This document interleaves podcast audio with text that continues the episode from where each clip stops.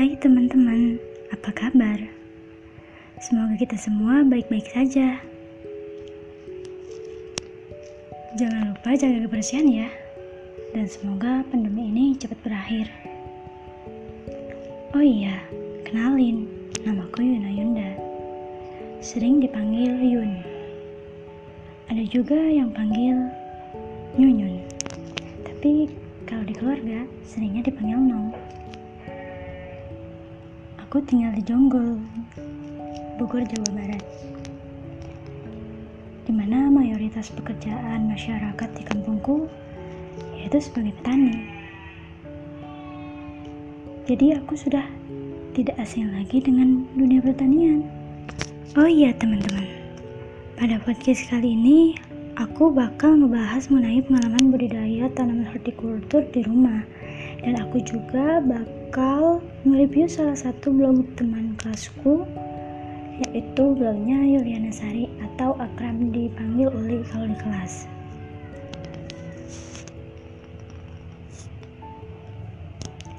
Di mana blog Uli ini membahas tentang laporan budidaya tanaman hortikultur di rumah. Serta aku juga bakal bandingin budidaya di rumah dan di lahan. Terus uh, mau ngebahas idealnya bagaimana sih? Jangan lupa teman-teman tetap di rumah aja ya dan jaga kebersihan.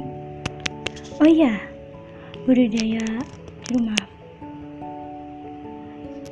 aja yuk biar kamu gak kepanasan kenapa harus budidaya di rumah karena budidaya di rumah banyak manfaatnya loh apalagi di masa pandemi ini di mana pemerintah menganjurkan agar kita di rumah aja supaya bisa memutus mata rantai penyebaran COVID-19 Budidaya tanaman hortikultur di rumah memiliki banyak manfaat loh teman-teman. Seperti dapat memenuhi kebutuhan makanan di rumah kamu. Meningkatkan perekonomian, mengurangi pengeluaran. Serta salah satunya sebagai sarana buat kamu menyalurkan hobi. Tapi jangan lupa jaga kebersihan juga. Meskipun teman-teman melakukan budidaya di rumah ya. Nah, teman-teman, mengenai budidaya di rumah, baru-baru ini aku baru aja melakukan budidaya tanaman bayam di rumah. Budidaya bayam di rumah ini caranya mudah kok. Teman-teman cukup gunain alat dan bahan seadanya yang ada di rumah teman-teman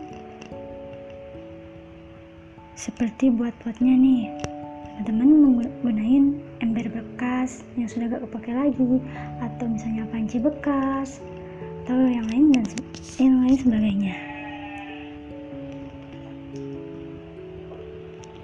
nah buat media tanamannya teman-teman cukup pakai tanah yang dicampur dengan pupuk kandang aja. Tapi kalau teman-teman nggak punya pupuk kandang di rumah teman-teman juga bisa nih buat dulu pupuknya misalnya dari uh, sisa sayuran atau gulma-gulma liar gitu jadi dibikin kompos.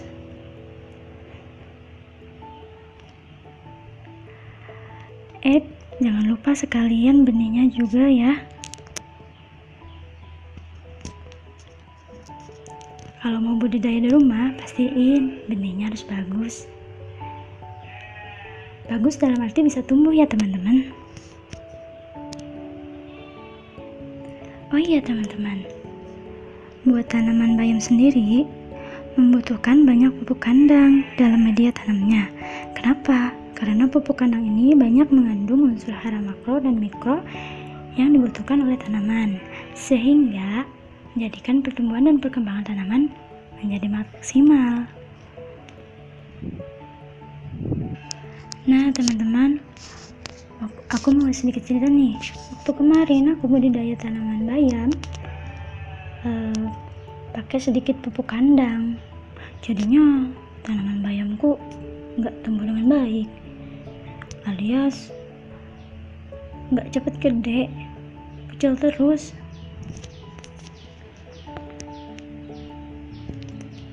Kemarin tuh aku nanamnya terlalu rapat. Jadi terjadi perebutan unsur hara antara tanamannya.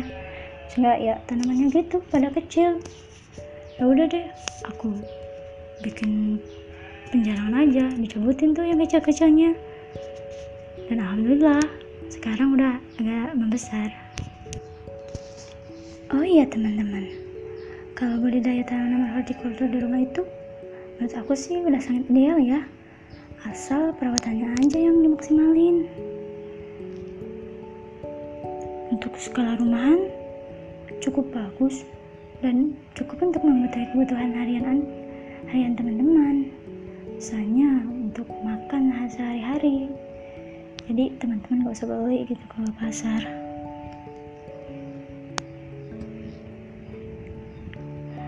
Terus kalau budidaya di rumah itu pengendaliannya bisa langsung terpantau teman-teman.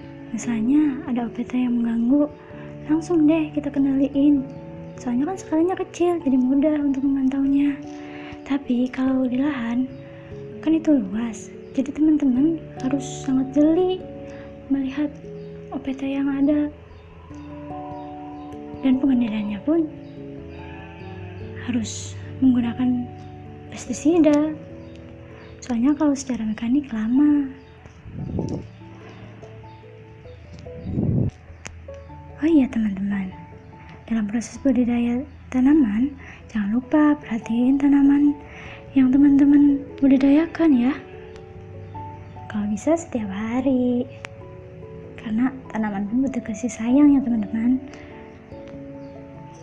Oke teman-teman, selanjutnya aku bakal nge-review salah satu blog punya teman kelasku yaitu punya Yuliana Sari atau yang akrab dipanggil Uli. Di dalam blognya Uli ini nyeritain bagaimana proses budidaya dan pertumbuhan tanaman kangkung, selada dan cabai. Di mana proses budidaya tanaman kangkung dan selada yang pertama yaitu dilakukannya persiapan media tanam dan persiapan, dan persiapan media semai. Di mana bahan media yang digunain buat medianya itu yaitu e, tanah dan pupuk kandang. Di mana pupuk kandang yang digunakan itu pupuk kandang kambing dengan perbandingan 2 banding 1, teman-teman. Selanjutnya, yaitu dilakukannya penyemaian, di mana penyemaian ini dilakukan pada baki dengan membuat dua garis lurus secara vertikal atau yang disebut dengan larikan, kemudian taburin tuh si benihnya dalam larikan. Tapi setelah 14 hari setelah semai, ternyata benih kangkung dan selada uli itu gak pada tumbuh teman-teman yang tumbuh itu cuma tiga benih yaitu benih kangkung. Jadi uh, pada minggu kedua ini Uli mengganti tanamannya menjadi tanaman cabai. Jadi Uli itu membudidayakan tanaman kangkung dan cabai. Nah untuk pertumbuhan tanaman kangkung Uli ini pada saat minggu ketiga yaitu tanaman kangkungnya udah mempunyai 6 helai daun teman-teman dan punya tinggi 11 cm sedangkan dalam jalannya itu sudah bertambah daunnya. Tapi yang si tanaman tanaman cabai ini uh, pada salah satu daunnya itu terlihat ada penyakitnya teman-teman.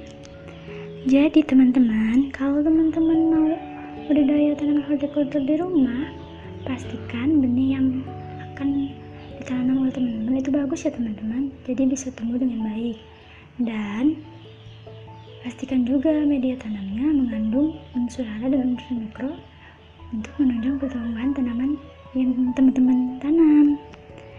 And then, jangan lupa perhatiin ya teman-teman, karena tanaman pun butuh kasih sayang. Oke teman-teman, sampai di sini dulu ya podcast kali ini. Semoga podcast ini bermanfaat bagi kita semua. Terutama bagi aku ya. Sampai jumpa lagi di lain waktu teman-teman. Bye bye